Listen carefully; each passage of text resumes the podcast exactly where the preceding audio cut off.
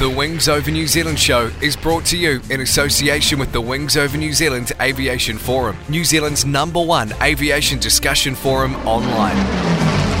There you'll find discussion on all aspects of New Zealand aviation, from history to current affairs, and thousands of photos covering the Royal New Zealand Air Force, airlines, general aviation, warbird restorations, airshow news, sport aviation, home building, gliding, aviation media, and much, much more. You'll be in good company with other aviation enthusiasts, including pilots, engineers, warbird owners and restorers, historians and authors, modelers, aviation photographers, and many others. Sign up to the Wings Over New Zealand community now. It's free and easy. Just Google Wings Over New Zealand and you'll find the forum.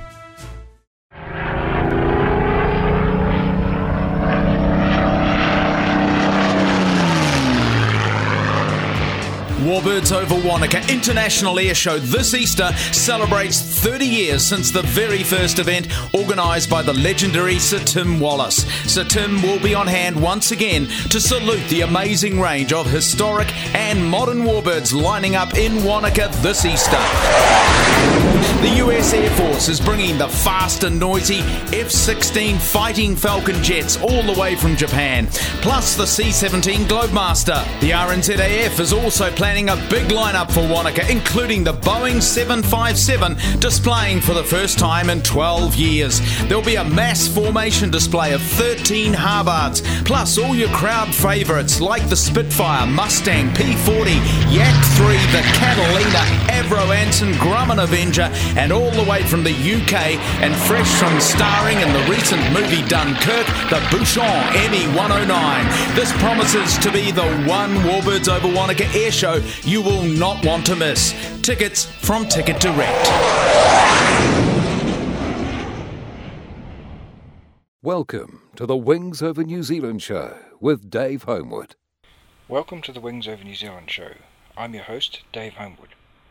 In this episode, we carry on with more recordings from the recent Wings Over New Zealand forum meet that was held at the Classic Flyers Museum on Sunday, 4th of March. The following recording is of more of the guest speakers on the day.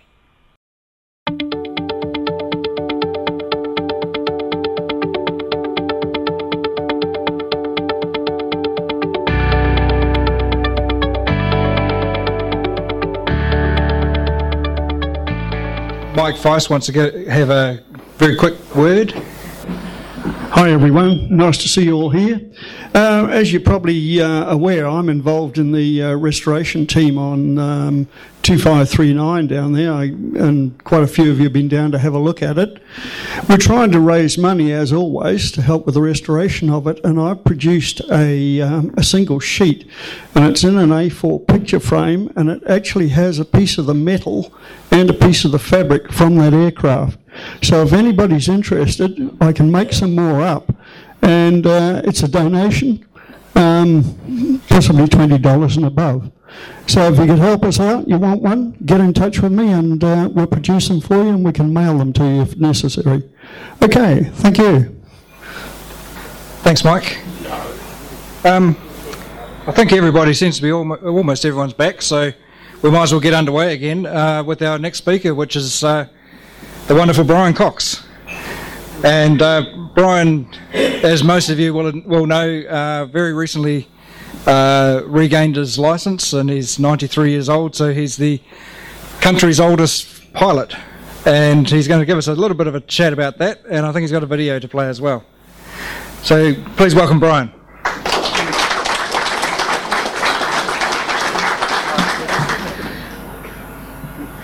I don't think I've spoken to such a large crowd that I can remember. So, anyway, um, although I've been asked to speak on the uh, recreational pilot license, I guess most of you are more or less aware of it. It's a very simple thing, right at the bottom of the scale of pilots' licenses, because it only requires a driver's medical. Not a, not a class one car, but a class two truck driver. So I had to set that with my GP, which I managed to get through quite okay. And the other things I had to do was sit PPL law because I haven't been near an aeroplane for about 24 years, so naturally things have changed in that time, so I had to sit PPL law, which I managed to pass by one mark. I'll just show if anyone is sort of interested. I actually set my PPL by using a waypoints that's all in here mock exams, and there's actually 12 of them in there. They didn't cover the subject terribly well. They covered it enough just to get me 71, but.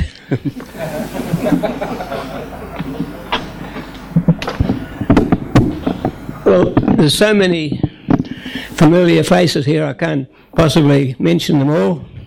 I just mentioned Jim Bergman right in the front here. Jim was responsible for me getting an instructor rating in 1964 at the uh, Auckland Flying School. I happened to be controlling at that stage in the control tower, and his office and premises were just at the base of the tower. That, that was 1962 when I went there, but 64 I did the instructor rating, and I've got Yes, I've actually got his name in this my first logbook. This is number one logbook, and I've got number 12 here as well, but I didn't bring the other 10, they're in the museum here. I had to get, I had to get the last one out to put, enter my flying the other day. yeah. Now, um, throughout my flying, a major interest to me has been sort of aerobatics. For example, after three hours solo in a tiger moth, we were introduced to aerobatics. And I actually had books on how to fly, and that was an RAF Air Training Corps manual on how to fly a tiger moth. And I also had a Kermode, one of his early books about aircraft structure. And in, in, that, it mentioned how if you fly upside down, your, your flying wires become the landing wires, and the landing wires become the flying wires. So when I asked my instructor to do an inverted spin, he wouldn't do it, but he hadn't read the book, so I did, and it worked quite well. now, I'll just cover my four years um, wartime experience in terms of aerobatics. Well, the Tiger Moth, he looped at 90, Harvard 180, a P40 300 MPH, and a Corsair 300 knots. It was quite strange because the P40 was the US Army Air Corps and the, and the Corsair was Navy. So we changed from MPH to knots in those two aircraft. Um, just a matter of interest, I flew one, uh, 19 Tigers, 61 Harvards, 31 P40s. In four and a half weeks, I did 64 hours in P40s and 20 in Harvards, all in four and a half weeks. Six. I've got my logbook here. I did six flights in one day. Or one of them was night, actually. Uh, and uh, I say 31 P40s, and uh, in two and a half years I flew 113 Corsairs. They're all exactly the same, except that we had F4Us and FG1s. And FG1 they put a step in the inboard uh, flap when you lowered it, you could put your foot into a step, but that's just for geriatrics like today. Now, what else have I got to mention? Yes, now, uh, naturally people say, well, why are you back flying, sort of thing. Well, I mean, having been flying from 60, actually 63 to, to 90, 2018, I sort of tend to dream about flying quite a bit at night and sort of think, well, well I know. When people say, well, why have you come back to flying? I, well, my retort to that is, well, why not? Because I can pass the medical and manage to pass the flight test. Uh, which I've had the flight test on my birthday the other day and I my slipstream on the first steep turn, so he gave it to me. Actually, now I'm going to because I've got a husky throat a bit, I'm going to play just a 20 minute DVD, which Jim Bergman I know will enjoy, and quite a few others here who have flown Cessna 152s. Now, it was an ETA chip promo on TV3. And so during the thing, we eat, eat chips while we're doing the aerobatics, but um, um, the compere was a TV3 compere called Phil Coben, Keegan Coben, and he came up, but he came out without any food in them for breakfast, and he got sick or felt sick on the first flight. So I did another six flights, and I put cameras on different parts of the 152. And the second part is the young one of the camera crew, and it's quite hilarious to hear his comments. I think he's never flown before at all. Anyway, so it's all on this DVD. It takes 20 minutes, and I'm sure that a number of you. Well, anyway, I could say that I could title that DVD "What I Used to Do in My Lunch Hour" because I did used to teach aerobatics in the lunch hour. So, so if we can get this thing to go, push it in.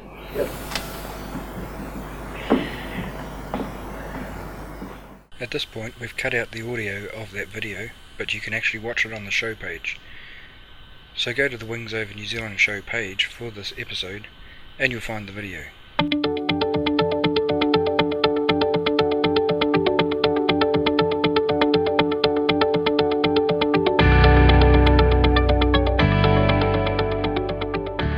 Hi, it's Matt Jolly from WarbirdRadio.com. Listen, I am thrilled to have Dave Homewood as part of our broadcast family and bring your stories, the stories of the RNZAF, heard right here on Wings Over New Zealand to our global audience. Thanks for listening and hope to hear from you sometime at WarbirdRadio.com.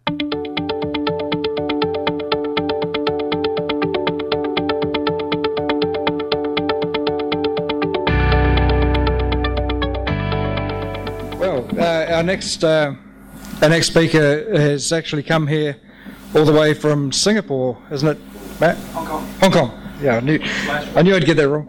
yeah. Um, so we've actually got two, we've got two people here today who've come over from Australia, and we've got one from Hong Kong. And Matt McLaughlin is going to give us a um, a bit of a reading from his excellent book, and um, a little bit of a talk as well. So here's Matt.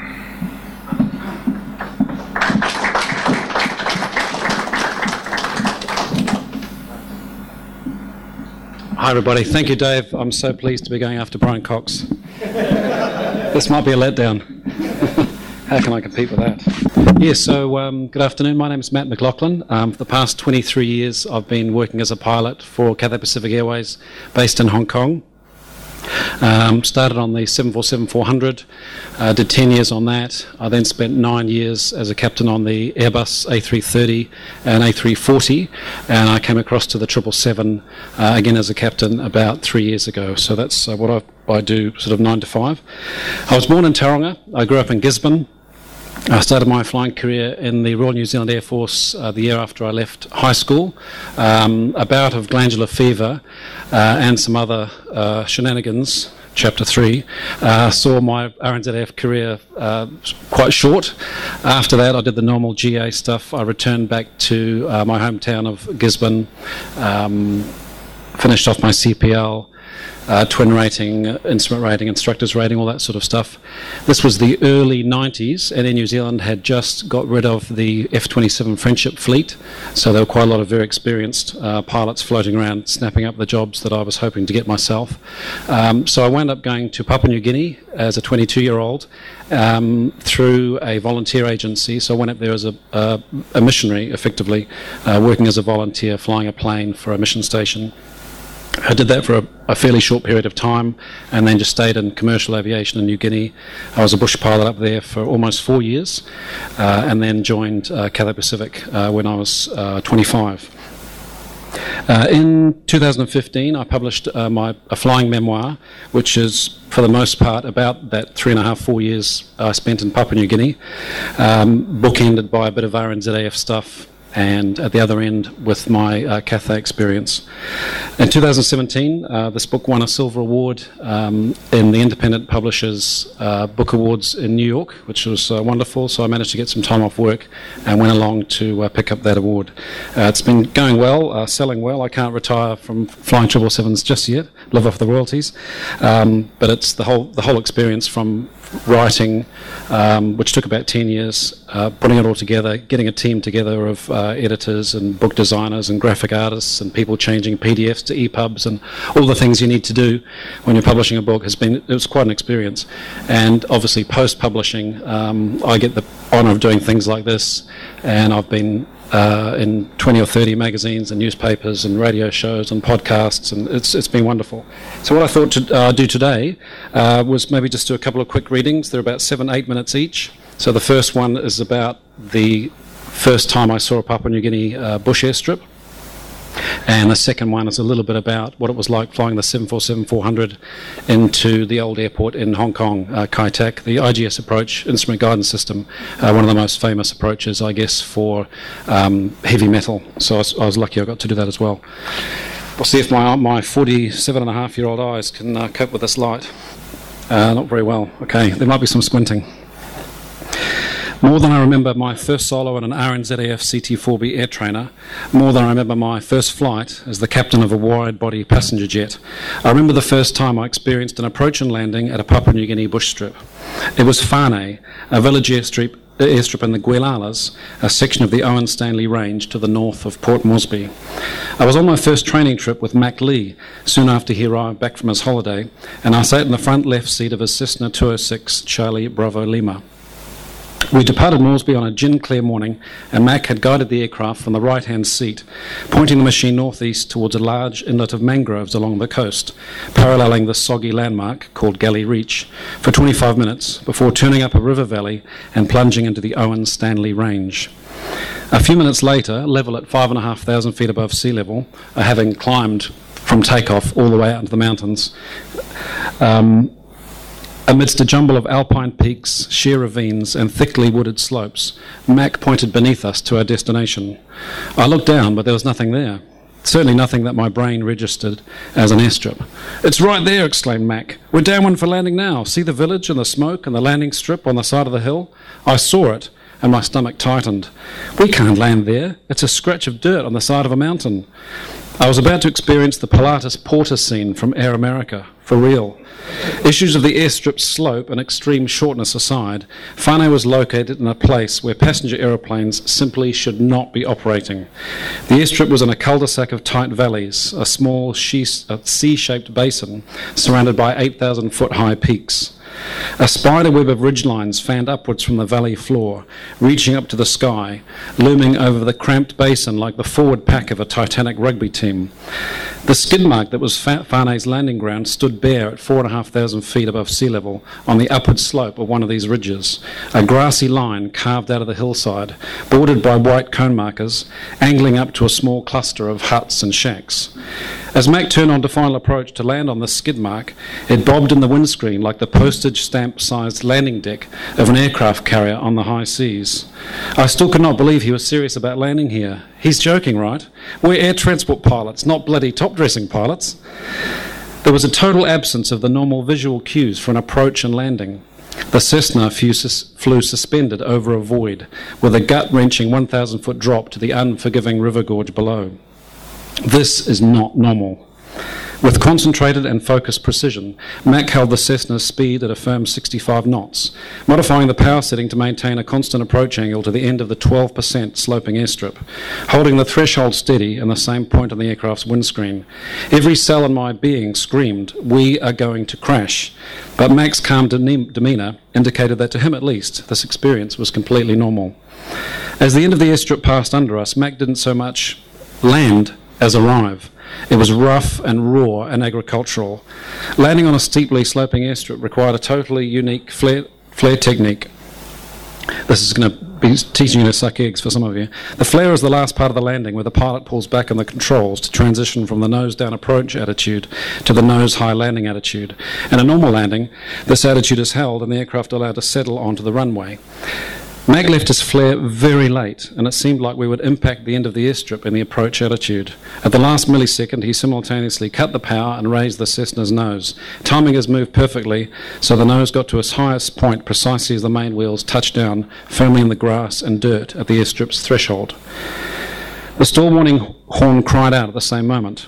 Holy shit, this guy's good. He's crazy, but he's good. His technique enabled him to transition the Cessna from airborne to earthbound in one fluid movement, and although a risky and abrupt movement, a maneuver rather, it gave him great control, allowing him to throw the aircraft on the deck precisely where he wanted it. I was soon to learn this was the key to ops into the short airstrips, putting the machine on the ground right at the airstrip threshold. Mac was to hammer this into me as my training progressed.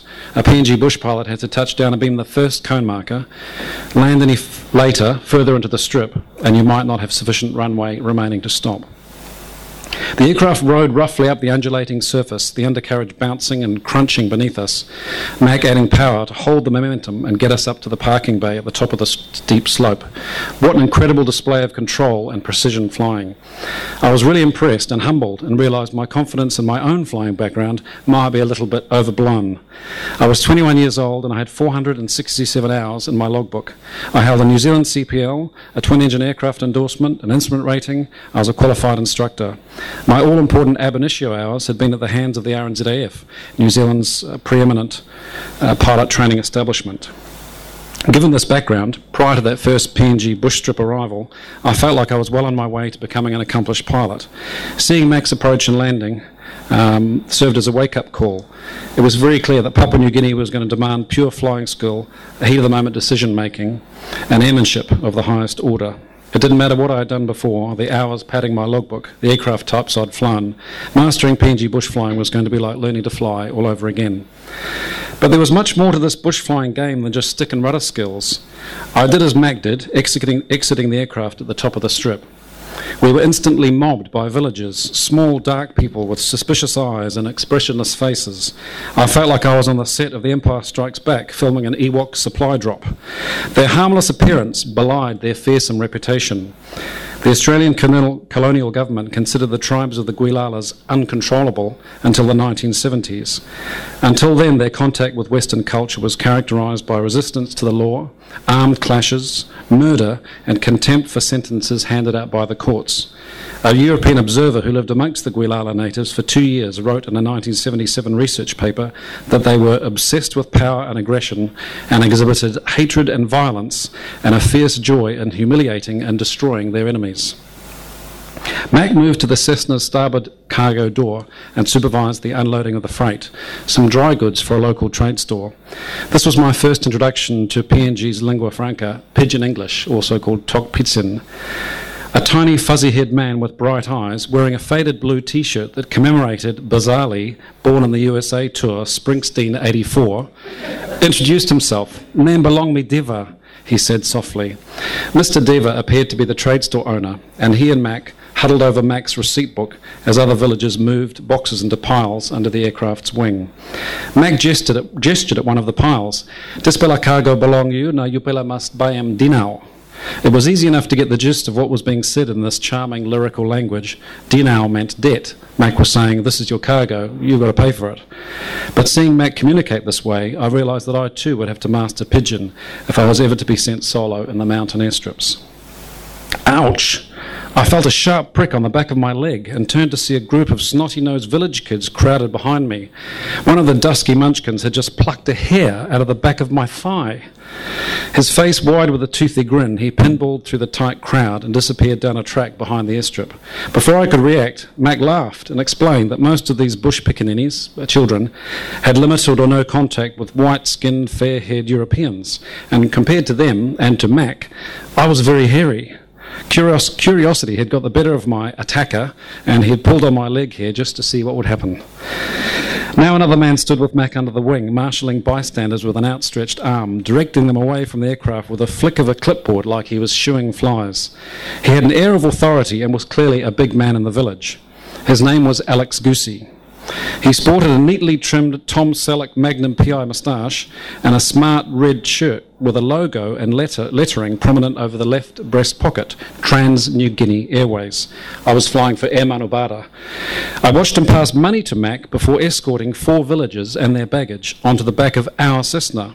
I realised he was a double agent, playing both sides, transferring TNA's passengers, Trans New Guinea Airways' passengers, onto our flight, no doubt carrying out the same deception in the other direction too. This was priceless, a bit of cloak and dagger in the wilds of Papua New Guinea. A delightful line attributed to Franklin D. Roosevelt immediately came to mind. He may be a bastard, but he's our bastard. The, land, the loading and negotiating complete, I climbed back into the aircraft's cockpit with Mac. The doors closed, the passengers strapped in. Pass him seatbelt, no can smoke, dispalabalos, close to now, and by Kirap, now go along, Port Moresby. And I followed him through his checklist as he fired up the engine and set the flaps and trim wheel for departure. The cabin was ripe with an acrid, smoky scent, one I was to become very familiar with. Everything in these mountain communities, including the people, was infused with smoke from the open cooking fires of traditional uh, bush material homes. I looked back to check that all was secure in the cabin before takeoff, right into the eyes of the Goilala woman seated behind my right shoulder. She was clearly very excited to be on board and grinned at me through rotten, red stained teeth. Her, her questionable, rather, oral hygiene was the byproduct of chewing betel nut, known locally as buai, a mild stimulant and nationwide addiction. Now Mac demonstrated the bush strip short field takeoff technique. He taxied to the top of the airstrip, the point where the level parking bay met Fane's 12% downslope, and brought the aircraft to a firm stop with the foot brakes. Here he ran the engine up to full power, checking the temperature and pressure gauges uh, in the cockpit before departure. The Cessna strained against the brakes like a leashed fighting dog, threatening to burst free and careen down the precipitous slope at any second. You can tell that the 206 was the most powerful aeroplane I'd flown up to that point. it's a bit different now. Wonderful machine. Um, with the control column pulled all the, all the, way back into his chest, Mac let her go. The aircraft accelerated nose high down the steep strip, a 1,600 kilogram winged slingshot, the undercarriage echoing the same bangs and, as, and crunches as when we'd landed, the machine breaking free from the surly bonds of earth after a ridiculously short ground roll. As the Cessna transitioned to flight, Mac eased forward on the control column, allowing a build up of airspeed, and the ground fell away beneath us as we catapulted out into the void off the end of Fane's airstrip. What a rush!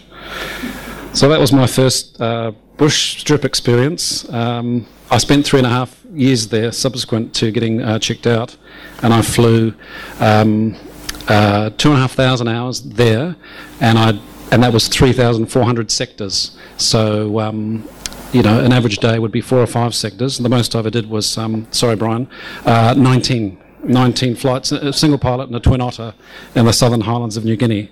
And you land and someone in the pub says, Oh, where did you go today, Matt? And you say, I can't remember. I remember the I remember this morning, and we landed before it got dark, but I don't remember the rest.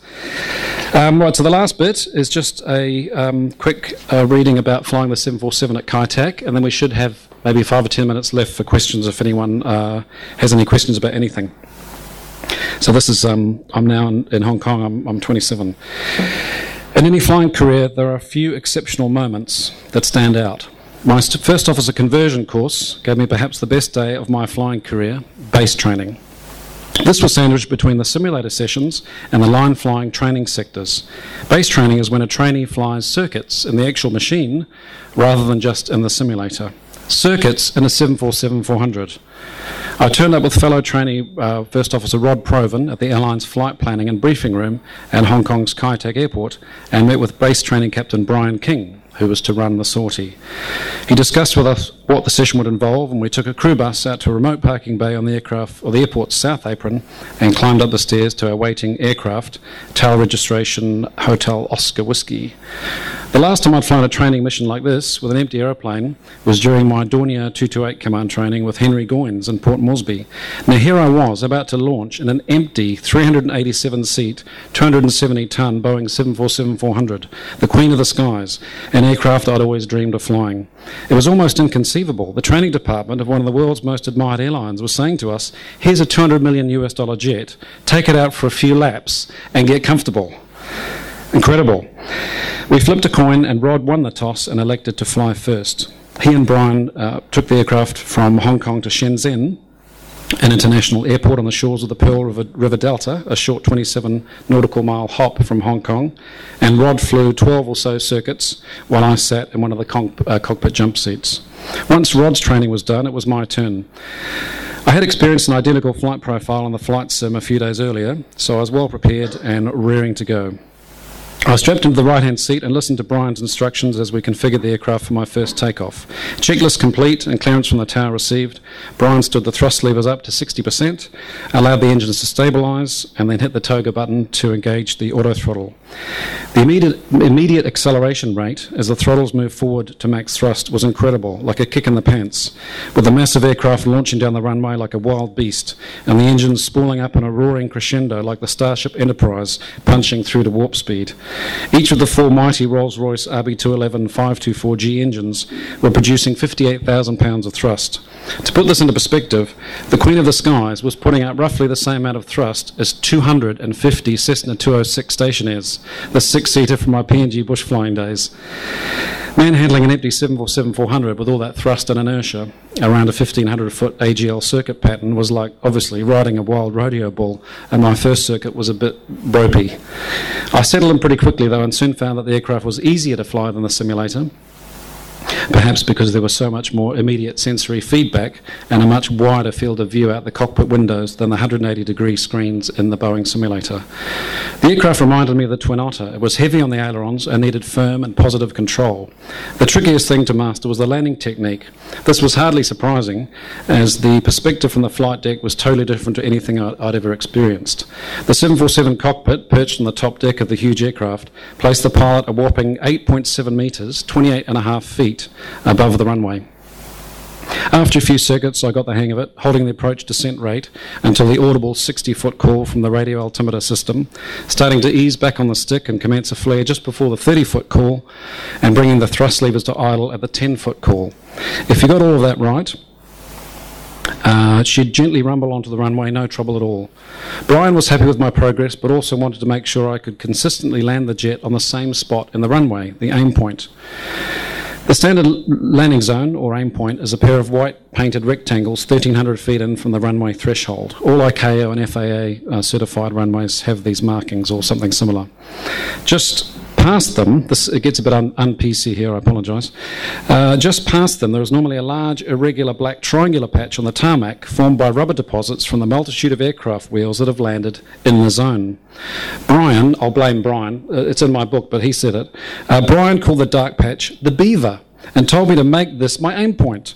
Once on my first attempt, I missed the beaver, flaring late and floating 2,000 feet down the runway before the 16 main wheels rumbled onto the deck. On my next attempt, I was looking good, descending through the last couple of hundred feet before touchdown, making subtle adjustments to the pitch, attitude to hold the approach angle, and small corrections on the throttle to hold the correct approach speed. Brian's voice came across loud and clear in my headset. That's it, mate. Matt. Aim for the beaver. After landing in the right spot and having him take control, standing the power levers to take off thrusts, and setting the flaps and elevator trim wheel for a touch and go, it was impossible to stifle a smile as the headset crackled with a complimentary purr. Nice beaver. I took over and eased back on the control column, launching the Boeing into the air again, and off we went for another lap. I spent an hour flying circuits onto Shenzhen's runway 15, some at low level, some with flight directors on, some on raw data, some even with one engine and operative uh, simulation. Just when I thought I could, it couldn't get any better, uh, Brian told me I could fly the jet back to Hong Kong and shoot the IGS approach for runway 13 to conclude the session. This was like telling a rookie pro surfer they'd been selected to compete at the Banzai Pipeline, or an amateur golfer they'd been chosen to tee off at St Andrews.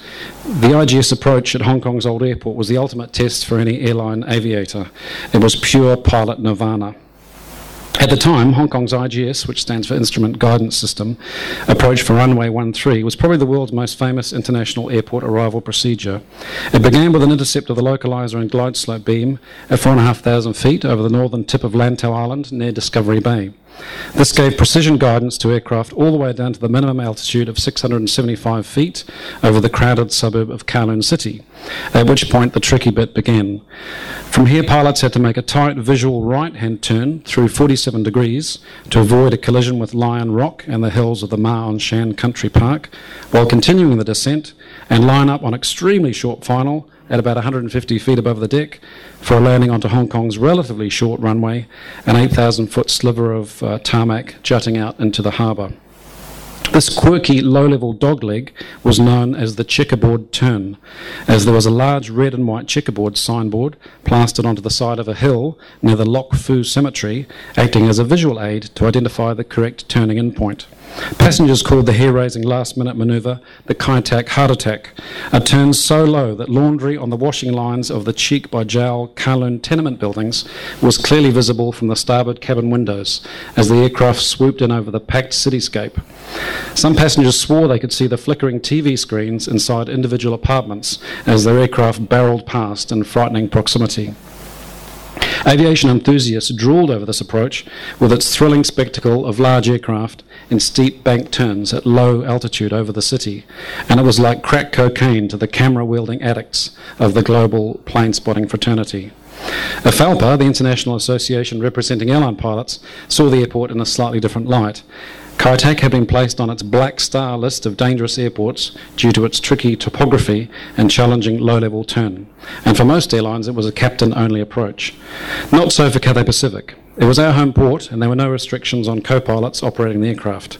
I was fortunate to manhandle the 747 around the IGS approach many times before Kai closed, and we moved to Hong, Kong, Hong Kong's new Chek Lap Kok Airport on Lantau Island in 1998. If the 747 reminded me my, of my favourite aeroplane, the Twin Otter, then the IGS reminded me of Papua New Guinea bush flying. It was a white knuckle adrenaline fest every time, especially so in typhoon season and in strong crosswinds when it became extremely challenging. If the reader ever, if the reader, if you guys have ever had the pleasure to arrive in Hong Kong during the Kai Tak era, you'll be very familiar with one other memorable feature of the airport. In the 1988 TV series Noble House, based on the James Clavell book of the same name, a character arrives at Kai Tak. What's that smell? he asks. The host replies with an all knowing smile Oh, that's Hong Kong's very own. That's the smell of money. It's a canny bit of screenwriting, summing up Hong Kong's colonial era status as a living, breathing, wheeling, dealing embodiment of Deng Xiaoping's famous catchphrase, to get rich is glorious. Kai Tak Airport did have a signature scent, but its pungent reality was somewhat different to Clavell's fiction. Immediately after landing, passengers were overwhelmed with the odour from the oily waters of the Kwun Tong Typhoon Shelter and Nulla, a sewage choked waterway on the northeastern side of the runway. It was not pleasant. There's a famous anecdote about this Hong Kong style assault on the senses involving Hollywood, legendary Hollywood actor and comedian Bob Hope. The story goes that Hope, on his first visit to Hong Kong, was exiting the aircraft down the stairs at a remote bay when he noticed the smell. He turned to his travelling companion, his nose wrinkled up in disgust, and asked the inevitable question What is that smell? Hope's associate replied, That's shit, Bob, that's shit. Bob Hope said, I know, but what have they done to it? so, I think we've got a few minutes, Dave. Uh, so, anyone's got any questions about Kai Tak or 747s or PNG bush flying or writing books or Anything else? I'd be very happy to answer your questions. Flying the 747, what was your previous large aircraft uh, right. prior to? Yes, yes. Um, so I hadn't flown anything big, inverted commas. Um, so uh, New, so I went from Papua New Guinea straight to Cathay Pacific. Um, so, but I was a second officer for two years. So when I arrived, I'd been a captain on a Dornier 228, which they had here years ago with Transair. If anyone remembers the Dornier 228. Ugly on the ground, beautiful in the air. So that's like a 19-seat turboprop, two-crew thing.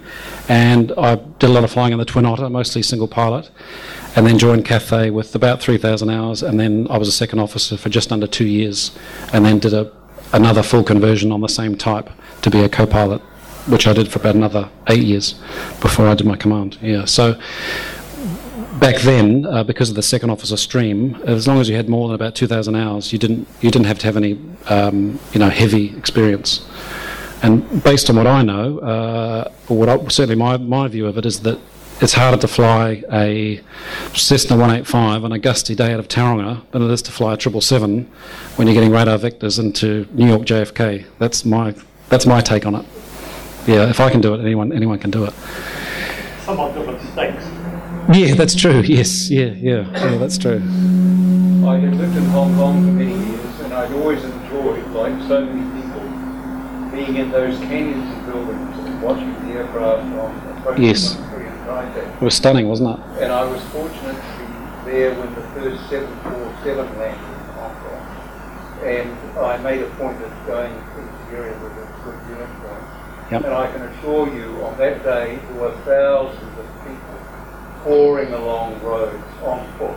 Yes. Trying to get to a good spot. I bet. Was that late, uh, first 747 400 or the first 747? First 747. 747, oh, right. Oh, wow. Yeah. 747 100 Yes, yeah, I can imagine. Um, it's a great shame that we lost it in a way. I mean, it made sense to, to move the airport further away from the city, and they need more space. And you know, it was only an 8,000, 8,500 foot runway, so it was fairly limited. You certainly couldn't get A380s and things in there, so they had to move it. But it's a shame we lost a lot. Hong Kong lost a bit of its aviation soul uh, in '98 when we moved. The view of so many people was that they were familiar with DC-8s and 707 Yes. into contact, and of course the Convair 880. you know, Yes. that they had. Yes. And uh, then to think that something as large as a 747 could get in there through that canyon Yeah. was just unbelievable. Probably the way that people felt when they saw their first 380 getting pulled around, so the same sort of thing. 747 to 380, Convair to 747. Yeah. The 747s, I mean, are on their way out, aren't they? Uh, we got rid of all of the passenger, uh, our passenger fleet. I think we must have had 50 or 60 of them uh, towards the end. We've only kept the, the freighters, the, the Dash 8s, which has got a new wing and new engines. Um, I wouldn't want to pay the fuel bill, that's for sure. Four big donks on that thing. But it's a beautiful machine and lovely to fly. Really, really wonderful. Flying at full speed, because of this version of the 747, Queen of the Sky. Yes, I, I would agree with that. I had a sort of uh, a Facebook fight, uh, avoid those, um, with a friend of mine in Hong Kong who was flying a, he was the Royal Air Force flying, I think it was a VC-10, and he was, oh, that's the Queen of the Skies, and I said, I'm pretty sure, you Google it and see what comes up. I think the internet knows. But, you know, we can all have our own Queen of the Skies, can't we? Yeah, I'm not, I won't fight with anyone. Sorry, there's someone here. Yes. Port Moresby, when you first went into initiation flights into the forest and what have you, Yes. Um, had you thought then that perhaps a bit of flying in a Fletcher would have helped you? Uh, a bit of flying in a Fletcher would have helped a lot. Yes, so I, I, I describe it as, yeah, and I haven't done any top dressing, but um, actually I did a BFR two days ago in a chipmunk out of Ardmore, and I didn't realise, uh, because I've been away from New Zealand since 1992, I didn't realise how many uh, top dressing strips there are. And I, and I looked at the top dressing strip, and the instructor, who's not a bush pilot by any stretch of the imagination, was, oh, well, you know, I guess you could go in there if you had to. And I'm thinking, let's go in there now, uh, because it's, it's like a perfect PNG strip, because the grass has been mowed, and there's no one trying to beat you up, or there's no rocks in the windsock. This is a true story. They, the villagers, if they're really desperate to get you to get you in, because the, the wife, the girlfriend, the, the trade store goods, the, the fresh whatever it is they needed was on board. If the weather was horrible, especially if there was a big tailwind, which was common after lunch, the windsock would be pointing straight down. It's okay, boss, you can come in. Muskie Wari, it's no problem. And the, the, the smoke from the village fires is going, you know, 20 knot tailwind on your 450 metre long strip, and the windsocks very suspiciously pointing down. So that would have helped. Um, and in my daydreams of doing other things other than sitting in the cockpit of a 777, I, um, I would love to maybe tick that box one day and do a, do a rating. Are you a, are you a top dressing man? much, much turbulence in? Um, not not too bad. No, I mean the, the the good thing about flying in the tropics was yes, the weather was horrendous. Uh, you had the um, uh, is it the katabatic winds, the downslope winds early in the morning, turning upslope in the afternoon, but the the horrible weather was always the same. So you, you literally could, it's a cliche, you could say, okay, at two o'clock this valley is going to be shite because that 40,000 foot CB is going to build up over X airstrip and I know it should extend out to about so and so, so and so airstrip. So the weather was awful, but it was predictable in its awfulness. So the key was um, good route training and, and just knowing where you were at all times. And you could still get the job done. Um, but you better hope that you, you've got good, um, you know, you're good at reading a map and you know where you are at all times. This is pre-GPS as well. There's no NavAids, there's no ATC. Um, so you could, you could get the job done, but there were some caveats. And training was the key, I suppose. I was lucky. How was your first flight as pilot in command in one of those strips? Um, I, I, actually don't remember that. Um, I suspect it might have been a little bit like my, the first time I got launched in a RNZAF CT4B, and I still had a conversation with the bloke who, who wasn't sitting next to me anymore. So I might have been verbalising things a bit more than usual. Um, but my, my boss, who was a Chinese Australian guy with some New Guinea links, um, was very, very thorough. And so I think I was definitely ready. I mean, some people turn up in New Guinea and got checked out on a Sunday, and, and I talk about this in the book, and they were dead on the Thursday because their training was, you know, sorry, they got checked out in three days, and you know, a week later they're dead. So we lost 10% of their airplanes every year, and there was a fatal crash every month uh, when I was there for three and a half years or so. So a lot of people were going in, mostly control flight into terrain, but I think I didn't do four sectors. I think I did 20 or 30 or 40 sectors in a 206 before he let me loose. So high level, low level, you know, the normal way, the, the backdoor way, um, he- heavy weight, you know, sometimes light, most, mostly heavy slash overloaded. Don't tell uh, PNG CAA.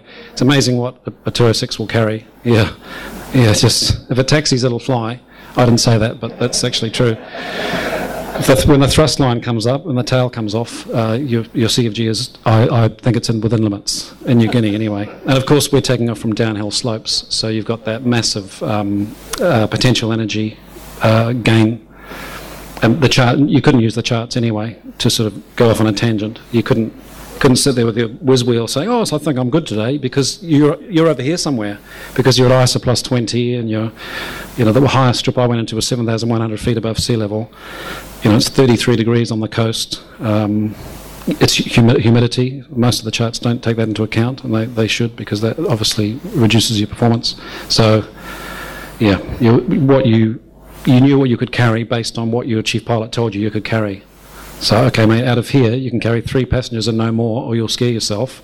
And one day, when I was a bit younger and cockier, I thought, well, I reckon I could squeeze another one on. And then you must hit the fence with a storm warning, you know, storm warning going as you fall a thousand feet off the end into the valley, and you say, that guy knew what he was talking about. I should have, you know, one less next time. Yes.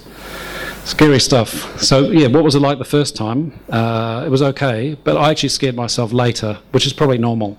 I think when I started getting around 1,000, 1,500 hours, that's when I really started landing with my hands shaking and having little PTSD issues later when, you know, friends were killed. And that chap who checked me out, he was killed. My flatmate was killed. It was, yeah, very, very traumatic. But, you know, at the same time, the flying was wonderful. You know, real contrast there. Exciting, but you might get killed. But when you're young and you're trying to, you know, build up your logbook so you can go and fly a big shiny jet somewhere, it's amazing what you put up with. But I, I enjoyed it. Yeah, it was good. Yes, Dave. Oh yes, so I um, I went a long time without flying um, what I call real aeroplanes, so um, lighties and things. I, I did. I went when so I was in Hong Kong '95. I didn't start flying again until about 2002, I think 2003, and they got my New Zealand CPL current again. Uh, and I had a share with um, uh, when when this was built. I met Andrew Gormley, and then we, we were some of the guys that started up the Yak 718 syndicate very early on. So um, yeah, so I started getting back into the Yak flying, and uh, got my CCAT running again, and uh, just love it. I love the small stuff, the, the, the real stuff. And I've been commuting between Hong Kong and Auckland for about three years, and I rejoined Warbirds, and I've got a share in a chipmunk there, uh, and I've got a share in another airplane down south, and that's that's a real treat. Yeah, so the BFR two days ago in the chipmunk. I'll, I'll, sit down and talk about that rather than talk about flying triple sevens because it's you know so much fun, really really good. But I can't have one without the other, which I suppose a lot of us might be in that situation. One one pays for the other, doesn't it? But the GA in New Zealand is, is alive and well, and I think the LSA, like what Bryan's doing, is probably um, helping keep things alive, from what I can see. Mm. There might be some CAA people here, so I'll, I'll keep be I'll be nice. All right. Any other questions before I wrap up? Great. Thanks for your time. I just wrapped up.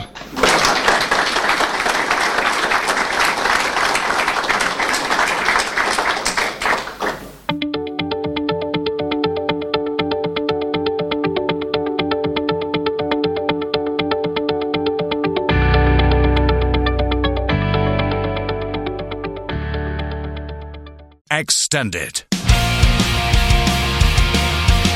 Hi, this is Peter Johnson from aerospace radio station Extended, and we bring you some of Europe's best guests. He's, he's been something of, of an unsung hero of the American space program outside those who uh, have made it their business to become aficionados of it news. some people will call you mad, some people will call you heroes, uh, uh, and everyone else is probably somewhere in that spectrum. It's uh, it's an amazing project to, to pull together from literally from scratch. And views. You've got to pick yourself up, dust yourself off, and learn from that experience. And that's not an easy thing to do, Peter, learning from your own failure. So why not give us a listen if you want to hear about warbirds, aviation, and the aerospace industry come over and give us a visit. aviation-extended.co.uk and remember there's no E at the beginning of extended. Extended.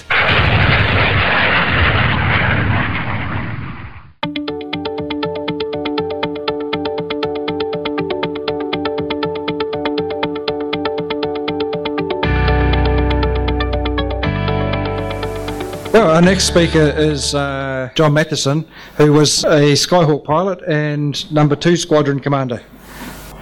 So uh, please welcome John.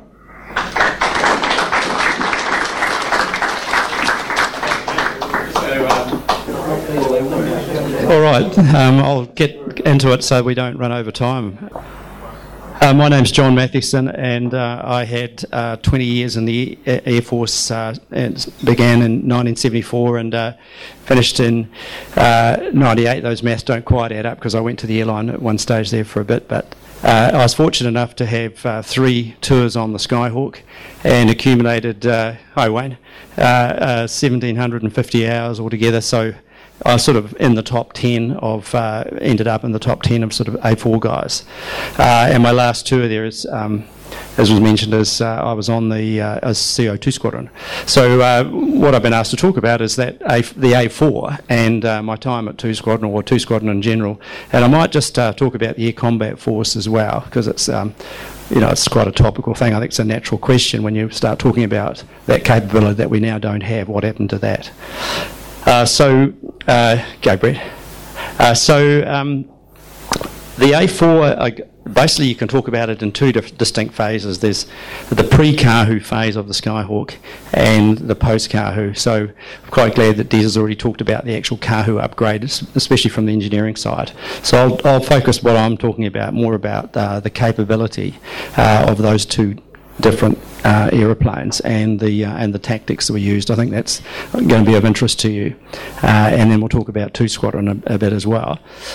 Um, so back in uh, the late 60s, the uh, the government at the time uh, had to um, look at a replacement for the Canberra and the Vampire, and uh, they had a look at a number of different options. The Australians were pushing the Mirage uh, because they were building Mirages and they had Mirages in Australia, so that was the well, there was quite a bit of political pressure coming on to get the Mirage, and um, uh, but the Air Force, uh, remember that the Vietnam War was running, um, their favoured uh, option was the F4.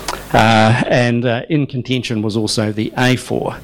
So um, it basically it came down to they were given a budget of $20 million uh, to, uh, to go out and get some, some new fighters, and that amounted to seven F4s or 14 A4s. So ultimately we got the A4, and nobody knew much about the A4 because it was a Navy aeroplane.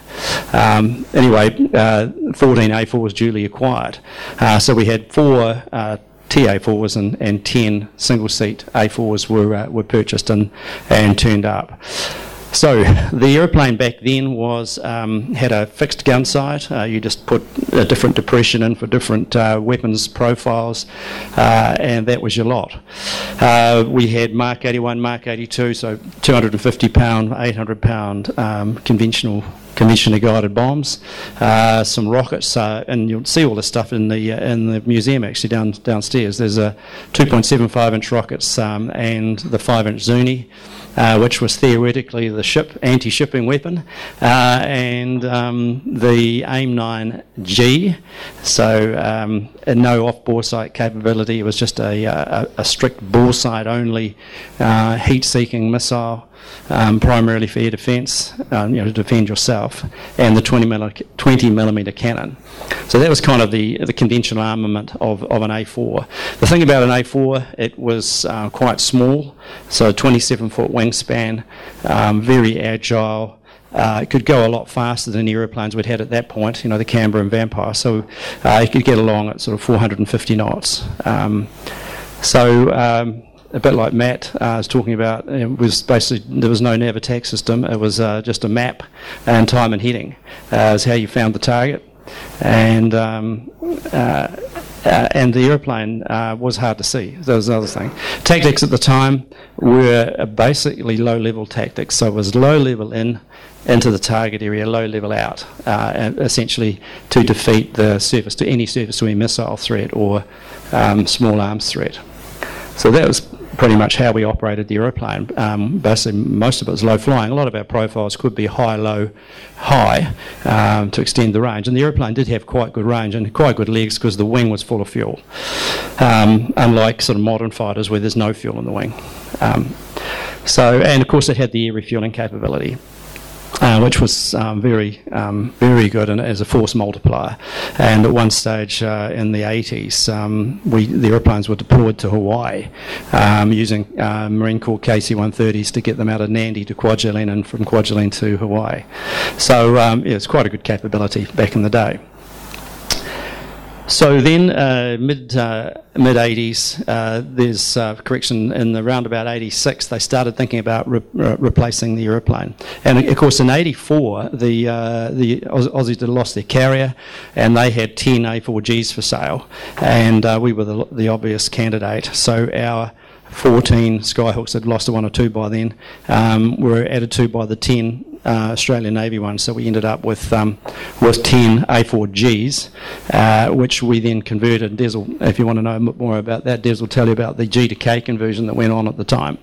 Uh, and uh, so that was so that was that. So then the decision was to replace or to upgrade the Skyhawk, and the decision ultimately was taken to upgrade it because of the cost.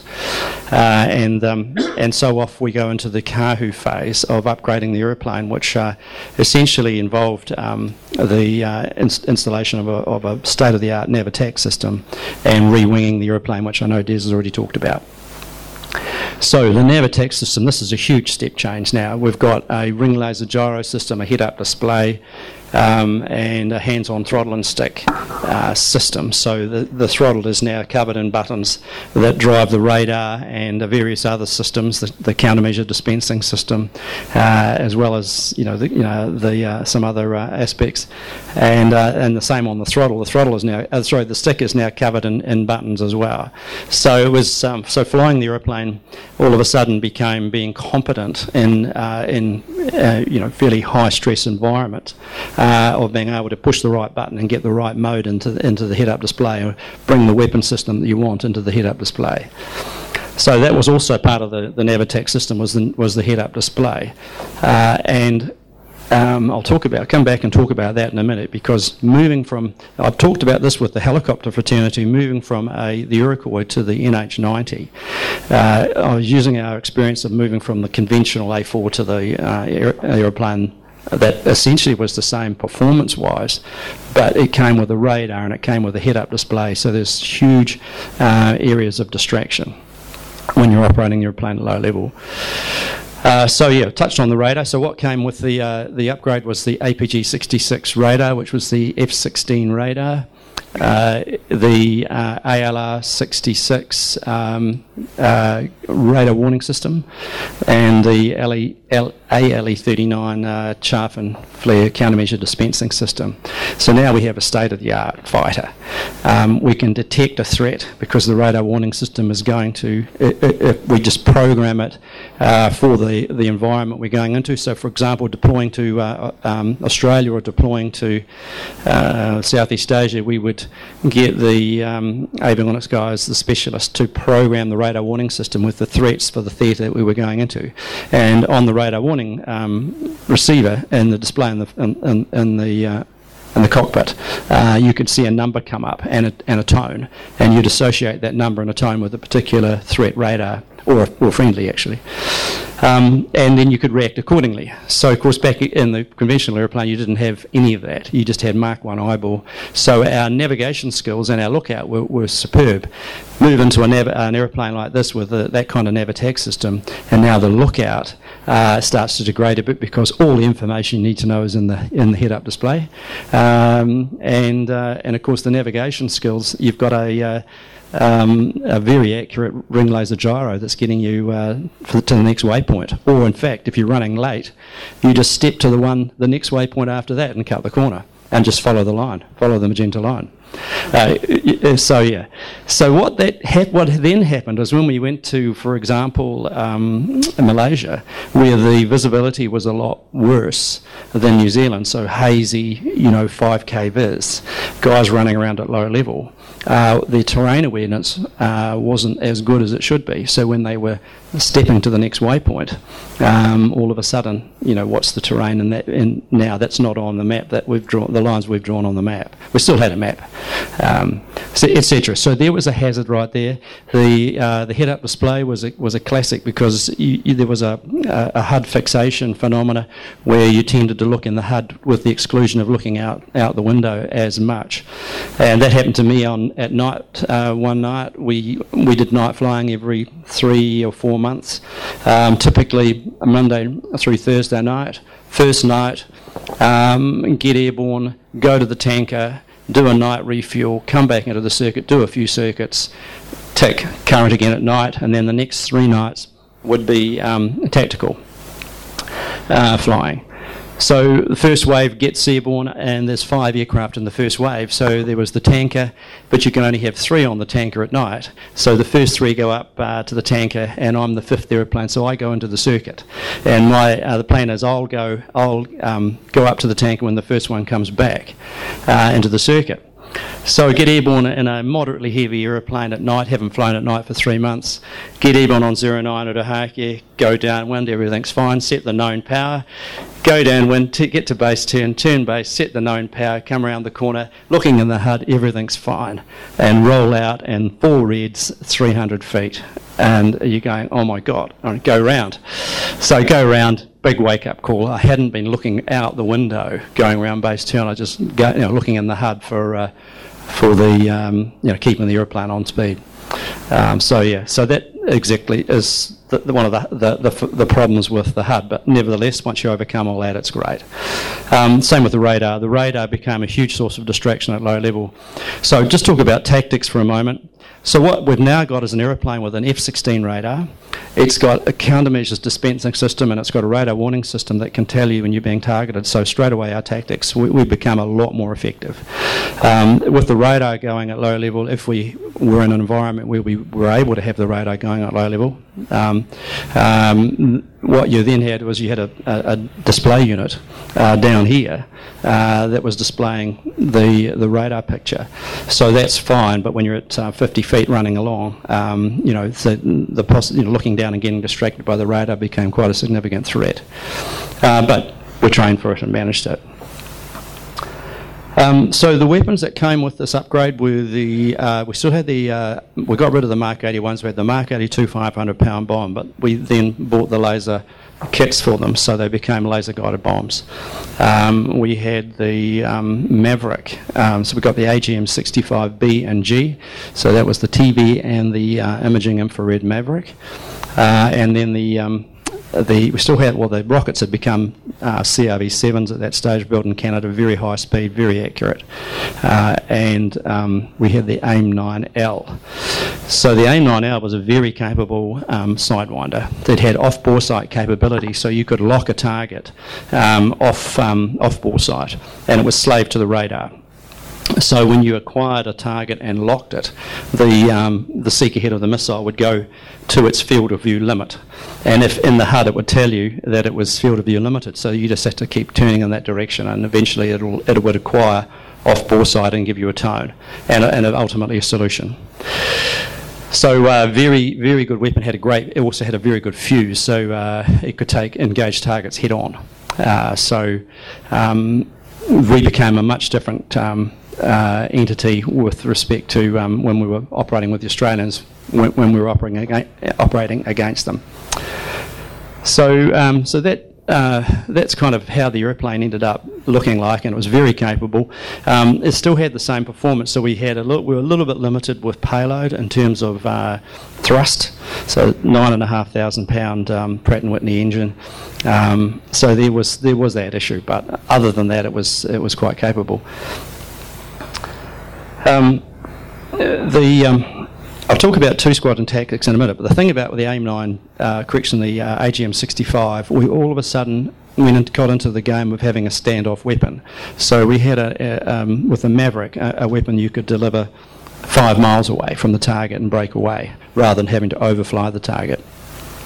Uh, so the B and the G Maverick. So the, the TV Maverick was good. Um, principally, uh, it's da- obviously daylight only.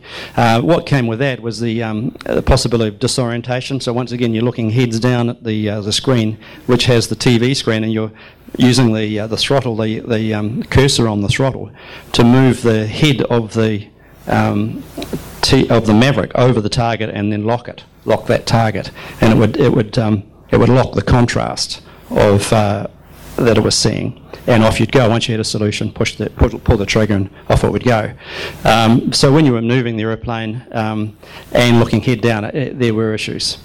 Uh, and then the same thing at night. And the wonderful thing about the AIM-9, a correction, the AGM-65G, the infrared one, was all of a sudden we had a real weapon for night flying.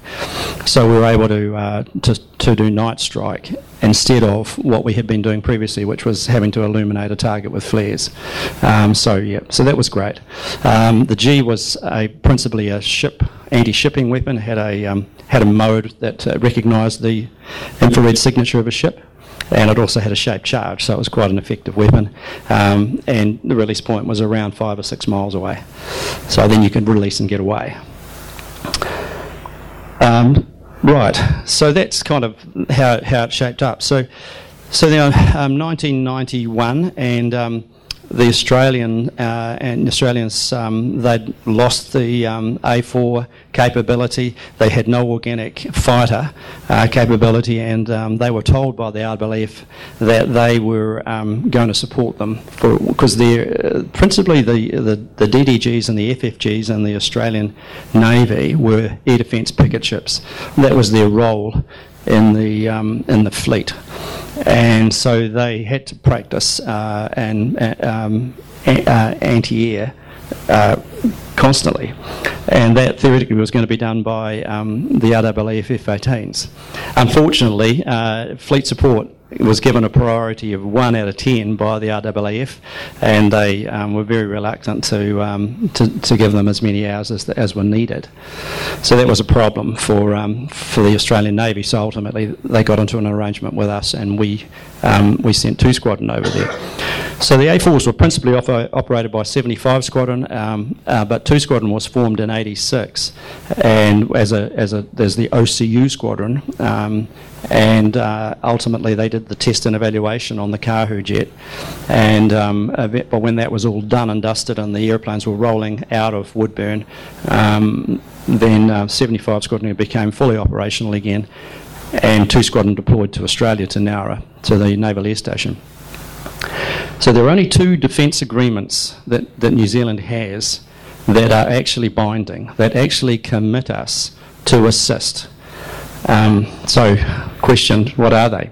Does anybody know? ANZUS was not one of them. ANZUS and most defence uh, agreements are actually d- just an agreement to consult. There's no commitment. So, Five power. Five power defence arrangement is one. So the FPDA, the, that's Australia, New Zealand, UK, um, Malaysia, and Singapore. Uh, if there is a threat to the Malaysian peninsula, that is a, um, an agreement where we, ha- we are bound to uh, assist. Exactly. The other one is the defence of Northern Australia.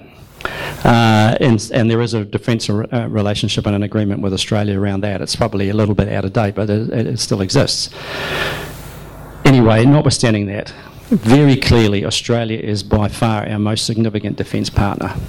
And uh, so the, uh, the, um, uh, under the auspices of a, of a um, uh, an agreement called Closer Defence Relations as opposed to closer economic relations with Australia. Closer defence relations, two squadron was sent over there. So uh, there was a thousand hours of flying we did of Navy flying, um, uh, and based in Nowra, and um, that became 1300 ultimately in the next iteration of that agreement. Um, one of the things that a lot of the Australian senior officers didn't understand is that New Zealand paid for half of that flying because it was mutually beneficial. And, uh, and I'll cover that in a minute as to what we got out of it. But uh, as far as the Navy were concerned, they loved it. They had their A4s back. We were at Nowra, we only had six aeroplanes there, but the two squadron um, was given high priority. So we always had um, um, call, if we like, if, as it were, on, on any available spares at Ohakea. Uh, it wasn't too bad, too difficult to support the squadron from Ohakea, and um, and it was just a wonderful uh, experience to go over there as CO. So I was very fortunate to go over as the second uh, CO. Uh, by which time the Air Force had worked out, or everyone had worked out that this was a, a desirable posting. So um, there were people clamouring to go over there on the next rotation. So our warrant officer, uh, Jeff Ford, hand picked uh, these wonderfully resourceful um, group of engineers, uh, of sergeants and flight sergeants and corporals. Uh, and so when I got, I was the last of our, the second group to get there. Um, by the time I got there, they were well established, this second group, and there was just a brilliant set of people, very resourceful, very capable, high caliber people. So it was just an amazing experience being a CO of a, a fighter squadron uh, a thousand miles away from the next senior officer, um, um, running around Australia. And we deployed all over the show. We chased the ships over to uh, to the west, so we'd be in Perth quite often, we'd be up in Darwin, up in Brisbane, up at Amberley. Um, went to Williamtown quite a lot because the RAAF used us as adversary air quite a lot. So we'd be supporting, um, so some of that thousand hours became as ADF hours, were being you know, Australian Defence Force hours. Some of that was soaked up with um, training uh, ground controlled intercept controllers, um, or just doing some work with F-18s. So that was that was great flying. Uh, and the other thing about two squadron, as opposed to 75, my tour where I'd come from was a flight commander 75. So I had three and a half years there, was great, but 75 squadron was, you know, held the operational um, mantle, if you like. We, we, we, we had a broad thing, a range of, uh, of mainly air, air, to ground that we, that we did. Um, but over at two squadron, had a wonderful focus was do a good job for the Navy and train Skyhawk pilots. That's all we had to do. And uh, it was just wonderful. Um, so it taught me a bit about how important focus is in an organisation. Um, so we, um, we sent our young guys that come from the Macchi at that stage. They'd done a pilot's course, go to the Macchi, uh, do 18 months or so of consolidation on the Macchi, and then go over to um, Two Squadron and, and do their conversion and uh, they would do a up close to six months it would take to get the uh, guy from start to finish through, uh, mainly because of the, um, the, the requirement to do the navy flying. But in the meantime, these guys are really in the thick of it. They're um, you know they're they're um, watching all this going on. Um, so they do their six month conversion course, and then they'll stay for another six months of consolidation as a bog rat on the squadron, um, doing uh, fleet support flying uh, or this F-18 work. In fact, a lot, number of the missions we did, you'd be running into a ship uh, or a fleet of ships w- that were being um, defended by F-18s as well. So they were control. The ships were controlling the F-18s. We had to get through the F-18s to get to the ship, that kind of thing. Um, so quite advanced flying, and, and so these guys were then going to 75 Squadron, having done all this. So the, a brand new bog, boggy turning up on 75, it had a wonderful um, uh, tactical uh, introduction. We were back uh, before that. I got to two squadron. And I'd been the flight, as I say, flight commander at 75. So we were up in Malaysia. I'll just tell you this little war story. We were up in Malaysia and we were doing the air defence exercise. We were based in Kuantan, um, and uh, because of the nature of the FPDA, uh, the uh, RAF had sent out the F1 Tornado for the exercise. So they were they were defending, they were doing a lot of the air defence, as were the Aussies with the F-18.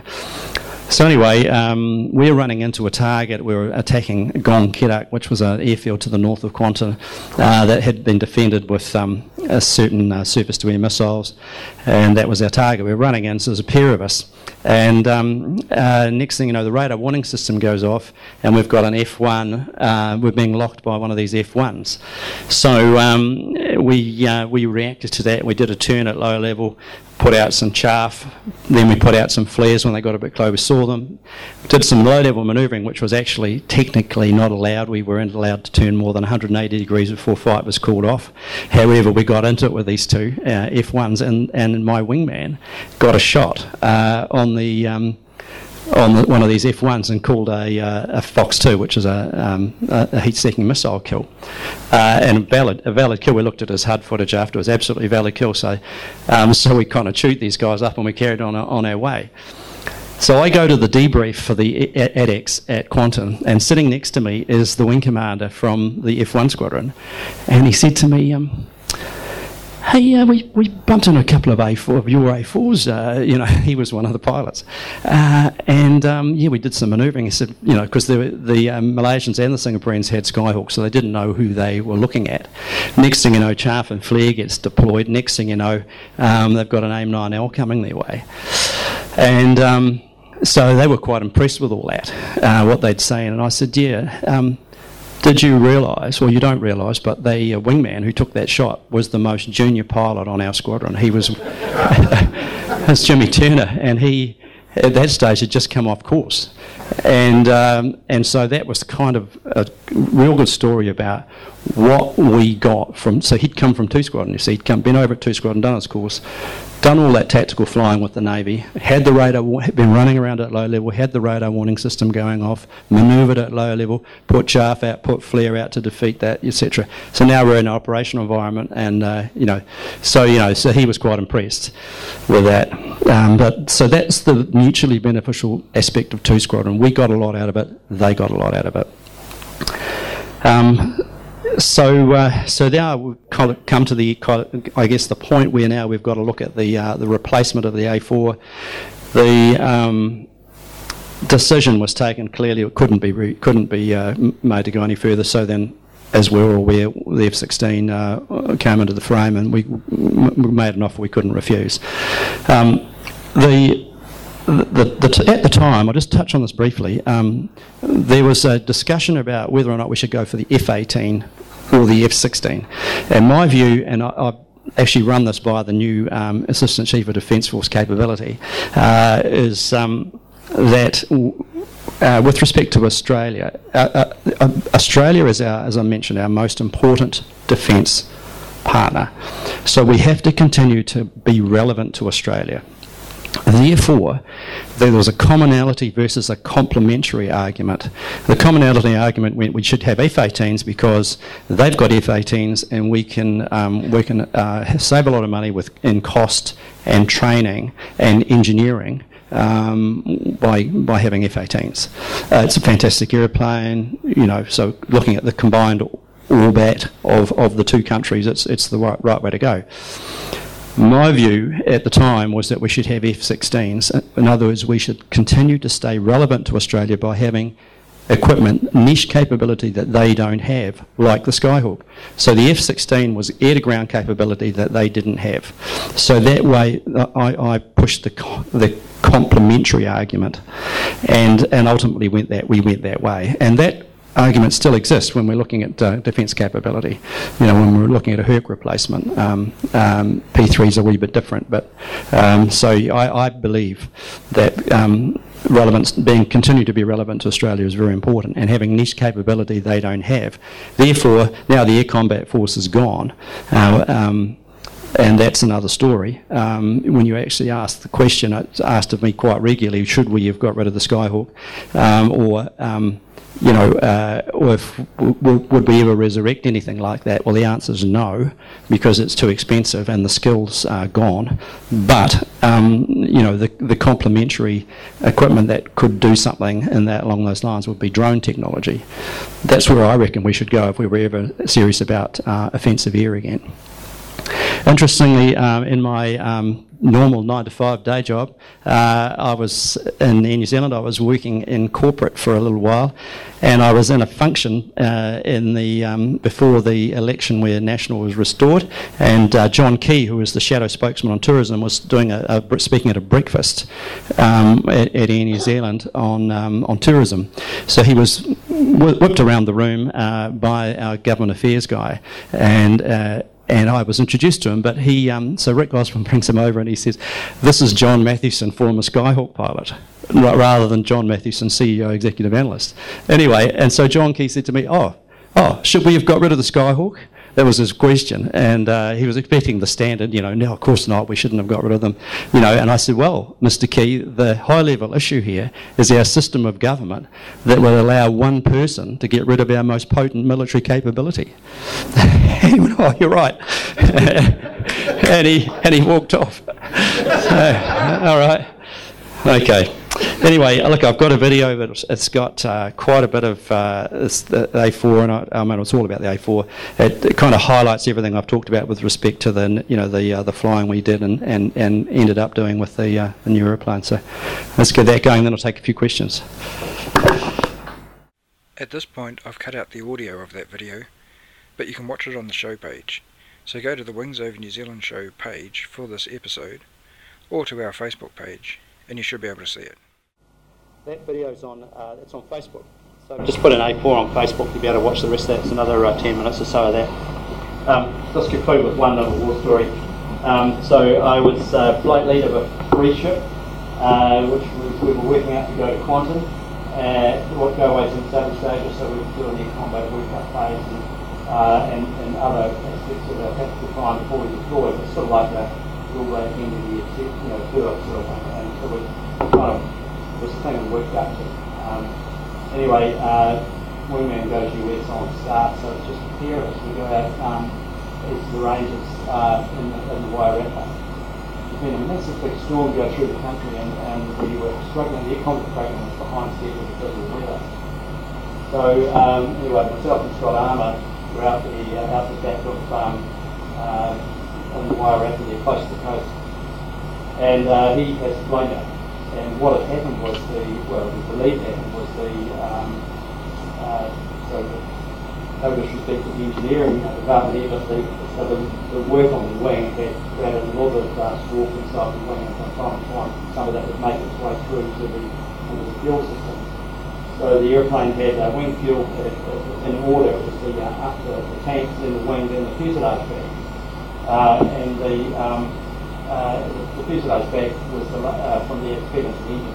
So they had a little kind of, we call a dummy valve, a bit more complicated than that. We've got a bit of slip in it from time to time as it would say, I'm put, it was. Um, and it wouldn't allow them to fuel it. Uh, but we had a low fuel warning light, and so when that came on, we were up, you know, plenty of that low fuel warning light, we would just go bypass and, and send the fuel on the way to the uh, station. So those two systems, look like those two things happened. The uh, fuselage brake, uh, gunning belt and the warning light failed. So he uh, got his head flat uh, And ultimately, um, uh, basically said, you know, I was flamed out. So I'm right next to him. And uh, he's going down and uh, he's trying to relight it to no avail and 5,000 feet I told him to jet. So he, he, he it out. Um, so at that stage I was, I get inside the cockpit just to sort of uh, get a mark on the on the position. Um, and um, there's been this massive storm through, so uh, imagine what the sea state was like. What happened? It came out of the aircraft, out of the aircraft. Um, this impact also failed and it, um, it disappeared. So there's supposed to be a survival pack underneath it. Um, there's nothing, it's just him shooting. And he's, when my head is going out to sea and, and sort of wide enough to see stuff, so it's quite, quite dicey for a as it turned out, the steering had been shifted around, and he landed on the strip of beach as wide, as wide as the screen. Uh, and, and looked up, unfortunately, because of the storm, um, Lucas down at, in, in Barmy was sitting there refueling with the airplane running. And so they had a helicopter to the Barmy ready to go and straight up the rock. Anyway, I've got plenty more of those, but I won't. Uh, I won't. Um, there was some great characters on the International Shop through the years on the A4 down, very funny stories that come out of that kind of line. Uh, so, yeah, questions? Yeah, the first time I saw an A4 was a like five of I got over the top of the. And on the top of the ridge, down the back there, out the back council, and we've got a white tank on the bottom of the ridge, and in the I'm pretty sure it was target there on the way out. Um, And that was a great area for low flying because there was much around over here. So we, and it was close to a hurricane, so we were up and down the Was, was the the was was the.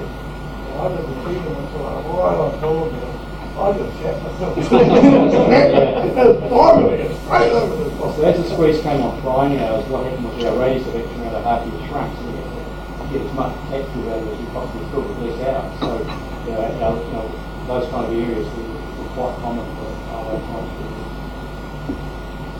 What was your success rate on the, the number two squad Australia championships?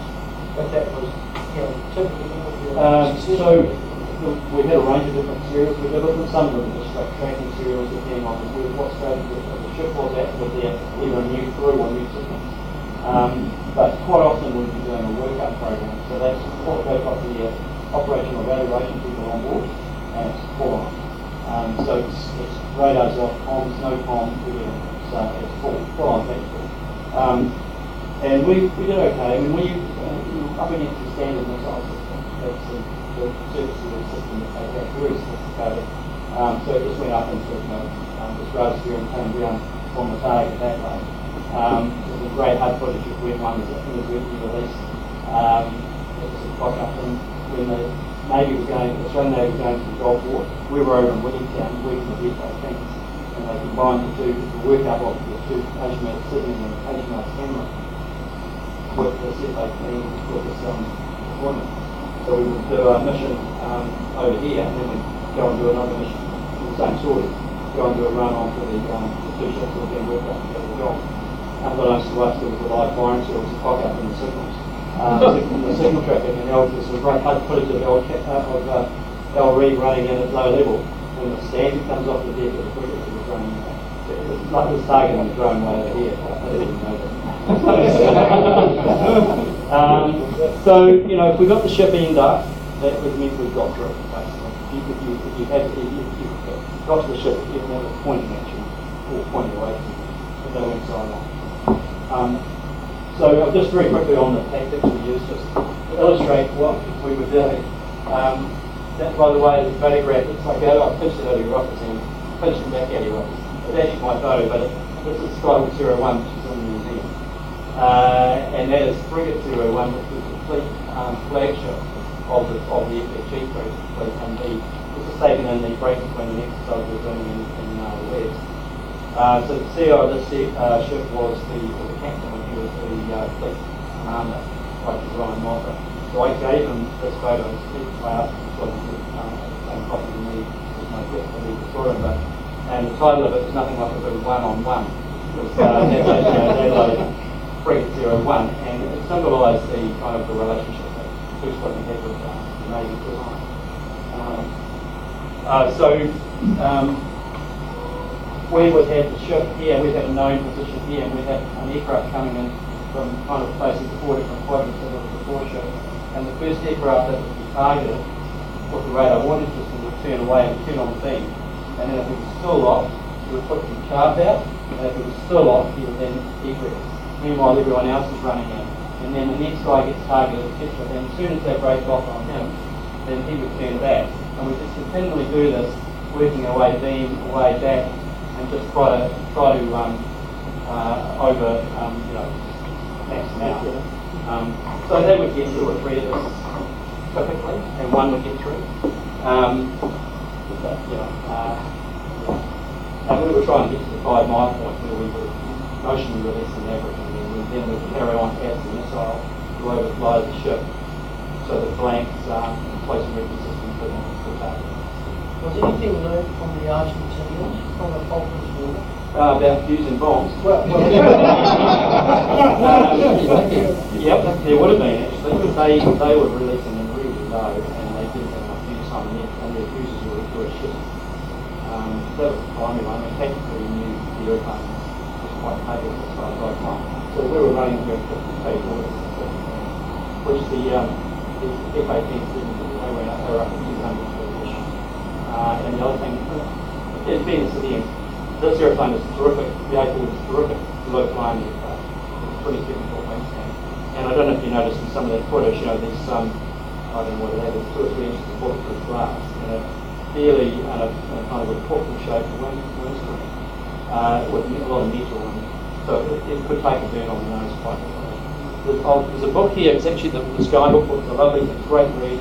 I've got it here, I've got a couple of bookmarks if you're interested. One of them is um, a, a picture of, um, and this is why the, the Americans love this airplane.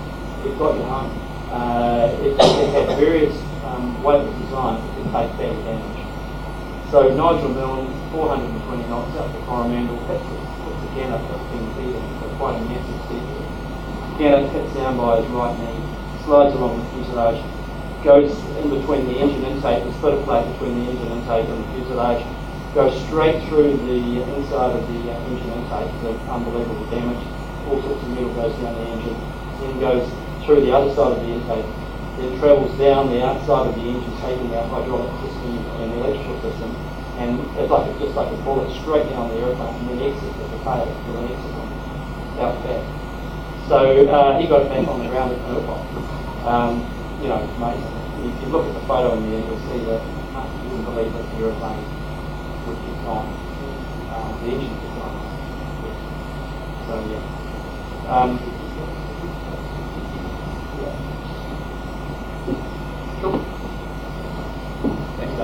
Thank you.